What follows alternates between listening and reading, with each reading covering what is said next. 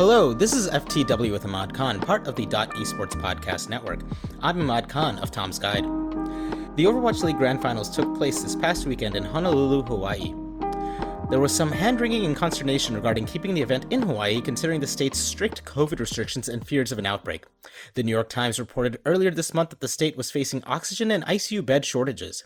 Hawaiians have complained about the spike in tourism given all that's been happening. Either way, the Overwatch League moved forward with its grand finals plans, pitting the Shanghai Dragons against Atlanta Reign. Joining me today to talk the Overwatch League Grand Finals and Overwatch 2 is the Washington Post's Teddy Amenabar. Teddy, thank you so much for coming on the show. Yeah, absolutely. Thanks for thanks for having me. So first off, I mean, there's been you know, like I said, my intro, some worry about the Overwatch League uh, Grand Finals happening in Hawaii, and you know, it was originally planned for USC in California. Why do you think it was moved to Hawaii despite Call of Duty League's offline event happening in happening in LA earlier this year? Yeah, well, I, the two huge the difference between the two leagues, I should say, is that mm-hmm. Call of Duty League only has teams in North America, and Overwatch League has one team in South Korea and a couple of teams in China. And so, uh, from my reporting, the problem was just that the Chinese teams couldn't get past the travel restrictions to to get to the U.S. and back. Mm. Um, I, you know, I, I think that. I, well, I should also say that I know that going into the grand finals, there was a lot of attention spent uh, watching, you know, the restrictions in the state of Hawaii and whether that's going to affect plans. But they obviously went went forward with it, and I actually don't have a ton in my reporting on on you know that decision making process you know towards the end of it. Uh, but it was a lot of coordination with uh, the university there to to be on campus and uh, use their facilities. And um, yeah i mean i think it just goes to i you know i think at this point the overwatch league sees it as um, kind of the lay of the land. They've been they've been navigating these covid waters for the past two seasons now. And so I, I can't say from my conversations that anyone on team side or on the league side seemed very fazed by Hawaii just because they've done this so much already. Um, mm-hmm. That that it's just kind of like another roadblock to um, to hope you know to, to finishing up the season. Uh, and they they really, I mean, talking to the league's vice president John Spector, he's always been very adamant about wanting to crown one team at the end of the season. Uh, that has always been at least personally, very important to him. So, uh, you know, without knowing too many details of how they got there towards the end and the weeks weeks leading up, I, I think everything prior to that, it wasn't too surprising seeing just based off of my conversations with them in the past. Hmm. You know, it, it, it, does make sense strategically to have it in Hawaii. I remember I mean, I guess I was still too young, but I mean, uh, Square Enix would have like Final Fantasy VII press events, you know, in Hawaii, and I think Sega's headquarters back in the day when you know Sega versus Nintendo had its uh, had an office in Hawaii, just because the time difference was more manageable between, let's say, Japan and the United States. Uh, do you feel that Hawaii moving forward would probably be the spot for Overwatch League Grand Finals moving forward, or do you think that it'll still be globetrotting at various parts of the world uh, as the pandemic slows down and hopefully comes to an end?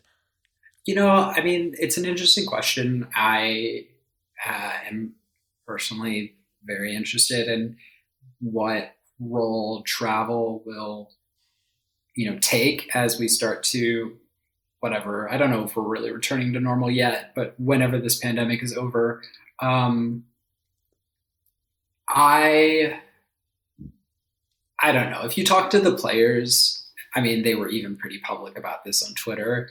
Uh, you know, flying to Hawaii is not always seen as a vacation, especially when you, you know, have these like pretty regimented practice and, and, and match schedules. So. I, I don't necessarily, I don't see Hawaii being a, a, a long-term solution. Um, I think from the league's perspective, they probably see it as a success because all they wanted was for teams in APAC to play teams in North America. That happened. Um, and the ping was manageable. Uh, you never heard a team say, "Well, we lost the match because the ping was too high." So, short answer is, I, I don't, I don't think players are going to want to keep doing this. Uh, but I, I also don't imagine a world like if you remember heading into season three, I, I believe, yeah, heading into season three, like there were plans to fly a lot. Um, teams yeah. are gonna teams are gonna have extended stays, like tours in China, to travel around and compete there for like four or six weeks. Dallas was, I mean, Dallas was one of the teams. I think the shock as well. Any team in North America was planning like, how do we have a long term house in China to to compete there? And I, I don't know.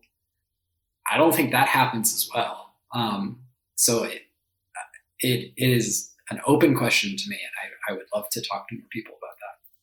So, you know, when I tuned in to the Overwatch League Grand Finals, I noticed that peak viewership was at the 98,000 mark. Uh, it might have gone up uh, maybe when I wasn't looking, uh, but that's kind of like the sense that I got. And it does seem lower. I, if, if, if, I'm remembering my numbers correctly, it is definitely lower than, the, than all the prior seasons. So, what do you attribute the drop in viewership to? Yeah, I mean, I I have a trouble with viewership numbers and reporting on viewership numbers. Not that sure. I don't, not that I don't want to. It just it just feels like sand. It's like it's hard to nail down. But um, uh, I yeah, I think the highest I saw was 105,000 viewers, which does feel. I you know I honestly don't remember what the top viewership was when I was you know in Philadelphia reporting on uh, the shock winning. So I I to answer your question, I mean, I think there's a lot of working theories. Um, you know, and and the top one among them is going to be the move to YouTube from Twitch. Sure. Uh, and there's a there's there's so many factors in that because YouTube is just a I mean, you know, I don't need to tell you this. Like YouTube's just a different platform. People watch non-live video on YouTube all time. That's that's the majority. And if you if you talk to YouTube gaming or like you read their interviews, I have not actually. I should say I've talked to them, but if I read interviews with other journalists who have, like they make it really clear that they're not trying to be Twitch. Like they they don't see Twitch as a competitor. So it in some ways as a reporter i look at it and i, I like i see the tweets where people say like does isn't viewership down and i I kind of think like this feels a little bit apples to oranges, but um, I think you'd be kidding yourself if you didn't say that. You know, moment, momentum for the league is down. The game hasn't really updated recently, and and everybody's looking to the sequel to possibly change that. You know, it's yeah, no, I I I see exactly what you mean, and when it comes to viewership, at least when it comes to last year's viewership, it, it's always been a little difficult to get um get the exact numbers from Activision Blizzard at times, at least in my experience. Because, for example, in last year's viewership, I think it also hovered around maybe 120,000, which again is uh, decent, but then Activision Blizzard will say that, oh, actually, we had the highest viewership of any year, and you know, they're bringing in these international numbers, and that can just be sometimes harder to track for us in the West. Yeah, no, or they they have a statistic that, uh, I mean, I don't mean to fall I don't, I don't know. I'm not trying to like overly criticize Activision Blizzard. It's not really my job to, but they have this one statistic based off this one metric that I've seen before that just as a reporter, I do not know how to distill it to make it something that a reader understands. So that's why I've never written it because I just, I just don't. It's something about like people who have watched that vid- that VOD, you know, X amount of hours after it first published, and um, I don't know. It, it feels it feels hard to define. Um, and yes, you're right. And they've also touted viewership in China, but it, viewership in China went up last season also because that was the first season that primetime matches happened uh, for for a Chinese audience. You know, before then, all the matches were on North American, Pacific, and East Coast time. So mm-hmm.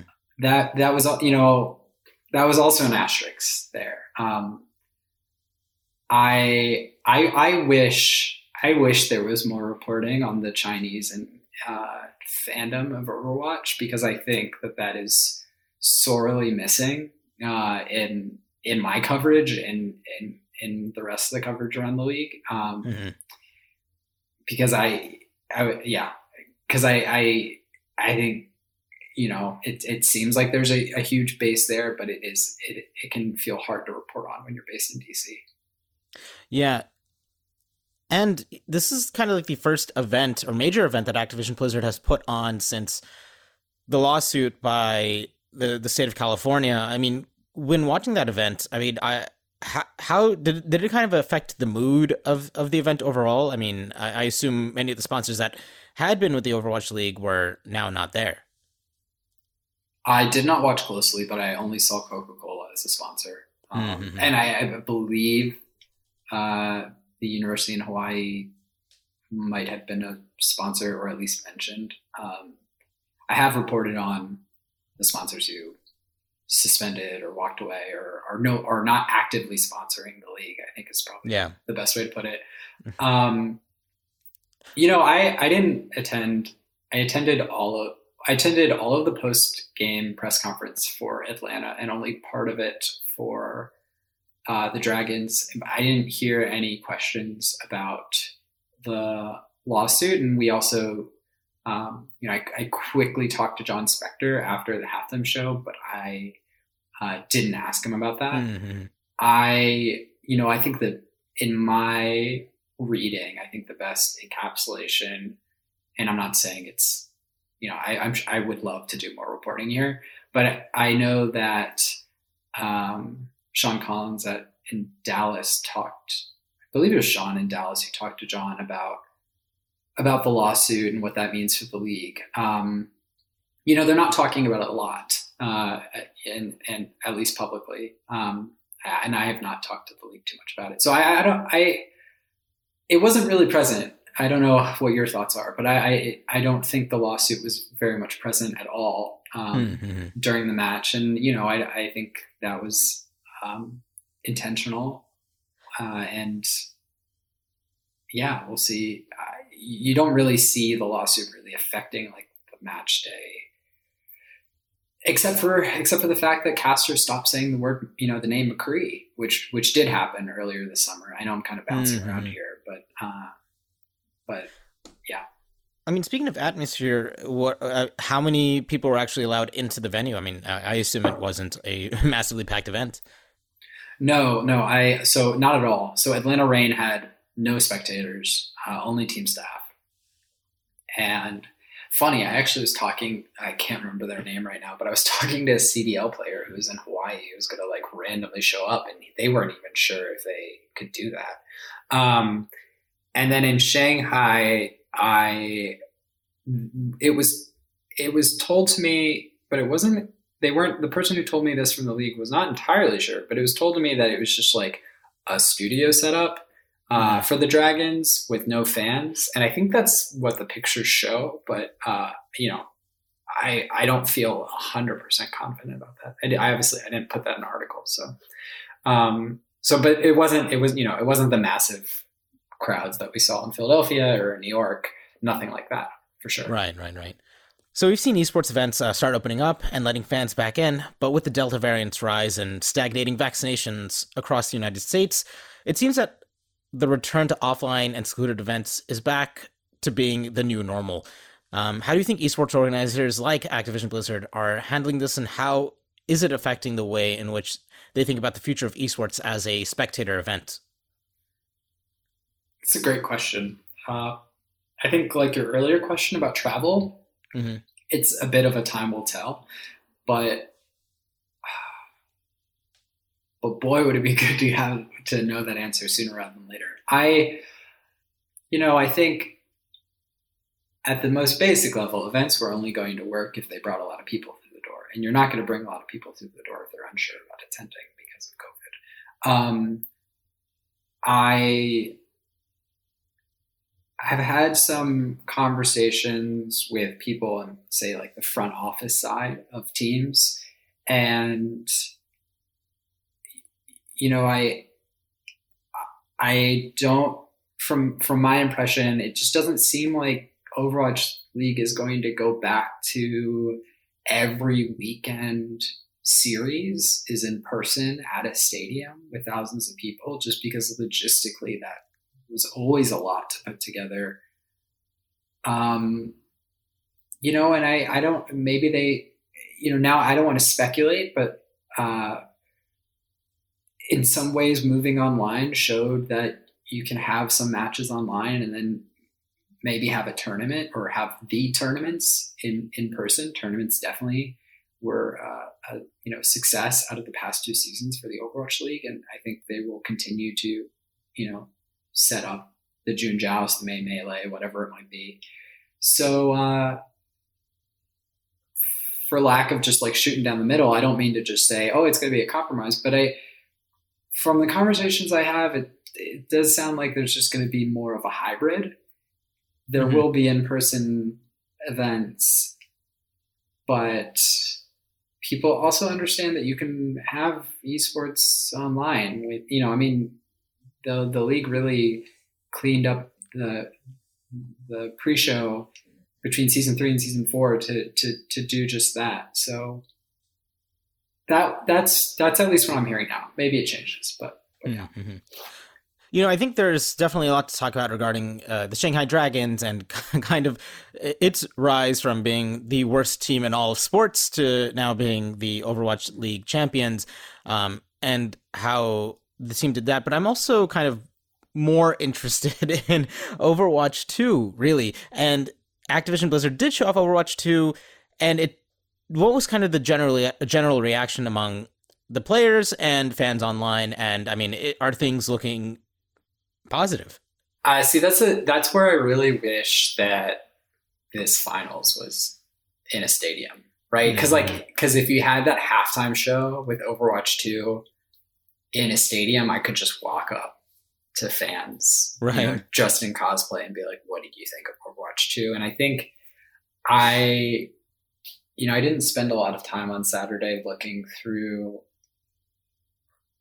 too much reaction because I just think Twitter's different than like talking to the average fan who went to a match. Not that anyone is worse or better, but um, so that's all to say. Uh, I'm not really sure what fan reaction is at the moment. I think I, but I but I but I talked to a few players. So I well I, I talked to one player and then Indy went on the pre-show, I should say, and uh, the match the Overwatch two at least in this beta state, whatever you mm-hmm. want to call it, seems a lot more fast paced, uh, a lot less grouped up.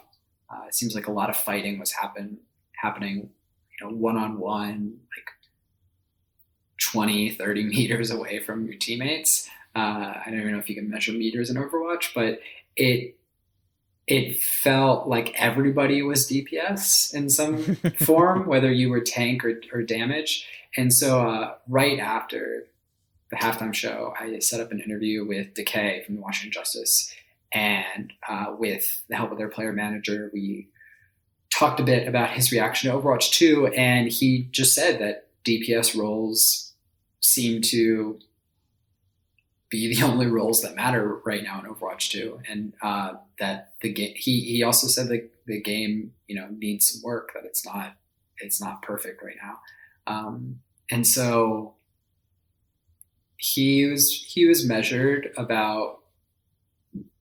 He had, he had a pretty measured response, is, is, and and when Indy was on the pre uh, the pre show before the grand finals, he compared Overwatch 2 to Call of Duty, uh, which is kind of mm. funny, kind of funny too when you look at uh, Bastion turning into you know an artillery gun, being able to rain down fire on the map for his for his ultimate. It definitely feels like you're calling an airstrike from Warzone or whatever. And so, uh, you know that two doesn't make a trend, but if, if pros keep saying that this just feels like a really mechanically driven Call of Duty game, uh, and not not like the teamwork that you know people know and love from from base Overwatch. That is going to be a huge change. Um, it's just it's so early and it's so hard to say because there's so many heroes that need to come out and it just it just feels too early to to write a headline like that you know who, who knows yeah of course well, and then I guess ultimately, are you optimistic about uh, season five? Um, well, I guess, you know, in my role, I try not to be anything. I, I, try not to be optimistic or pessimistic. I try not to root for the league or root against the league. Um, so instead, I'll answer if what I hear from pros and, you know, both in conversations and also, you know, just seeing what a few people post on Twitter. Nero from the Shock saying that he's going to leave unless Overwatch 2 is some mind bending game.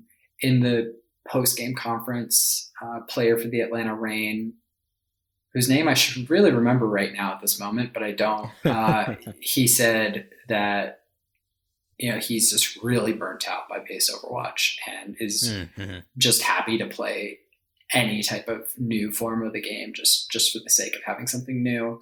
Uh, and that that actually is the most blunt I've heard a pro talk about the game uh, publicly for sure. And so I think I think players are itching to play the new game because it's been a yeah. lot of the same for a while. Um, and and I think there's some pros who are itching to play a new one because otherwise they're just going to walk away. And I think there's some people who are genuinely very excited and think this will just completely jumpstart uh, the the scene, the league, the fandom, and um, who knows what will actually happen until it does. and with that, Teddy, thank you so much for jumping on the show. Yeah, of course. Thanks for having me. And that was FTW with Imad Khan, part of the Dot Esports Podcast Network. If you enjoyed the show, please rate and share. For full transcripts of the show, head on over to ftwimad.com. To follow Teddy and all the work that he's doing over at the Washington Post, you can follow him at Teddy Amen on Twitter. That's T E D D Y A M E N. To follow me and my work over at Tom's Guide, you can find me at Imad on Twitter. This episode was produced by Henrique Demore and Jacob Wolf. The show's executive producer is Kevin Morris. Our research assistant is Sam Higgins. And with that, we'll catch you guys next week.